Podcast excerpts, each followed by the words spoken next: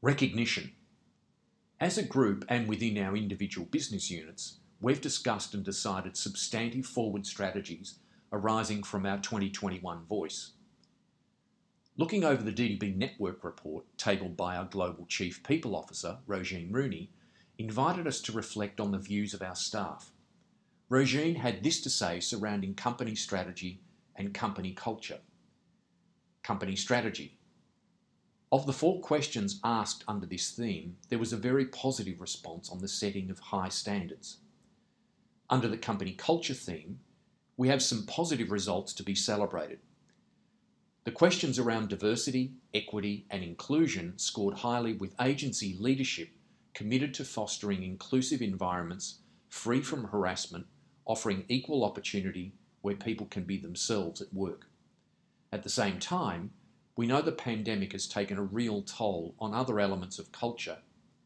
Dispersion, isolation, and the pressure to deliver against increasing workloads are fracturing previously high scores across the voice survey.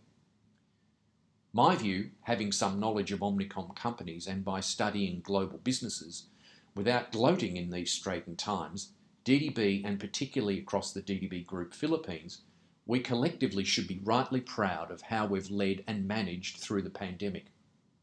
Operationally, like every company worldwide, we do need to continually focus our intellect and energies on ensuring the well-being of our people remains uppermost in our thinking and actions.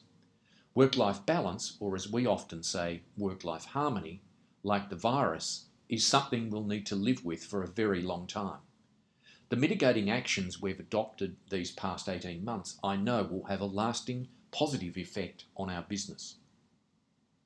Particularly with a younger workforce, our average is 25 across the group, the most significant operational issues we're grappling with remain rewards and recognition, retention, and engagement. A possible solution I offer to these challenges could be the introduction of a shadow board, or as I used to call them, whilst involved in leading our China and Korea businesses, the Game Changer crew. The selection criteria was simple. They had to be under 28, be comfortable telling me what was really going on across the business, prepared to implement change strategies they developed, framed by the Four Freedoms, and to serve for six months. They were voted on to the Shadow Board by the staff. This growth initiative ticked every box from everyone's point of view.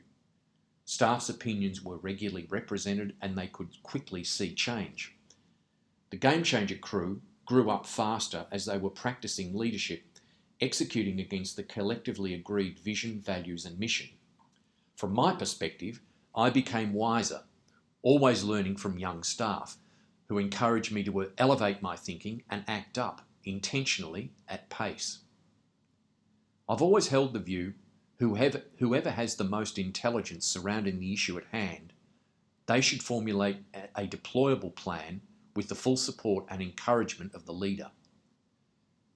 In support of my argument, I'd like to underscore a few points raised in an article entitled Why You Should Create a Shadow Board of Younger Employees by Jennifer Jordan and Michael Sorell.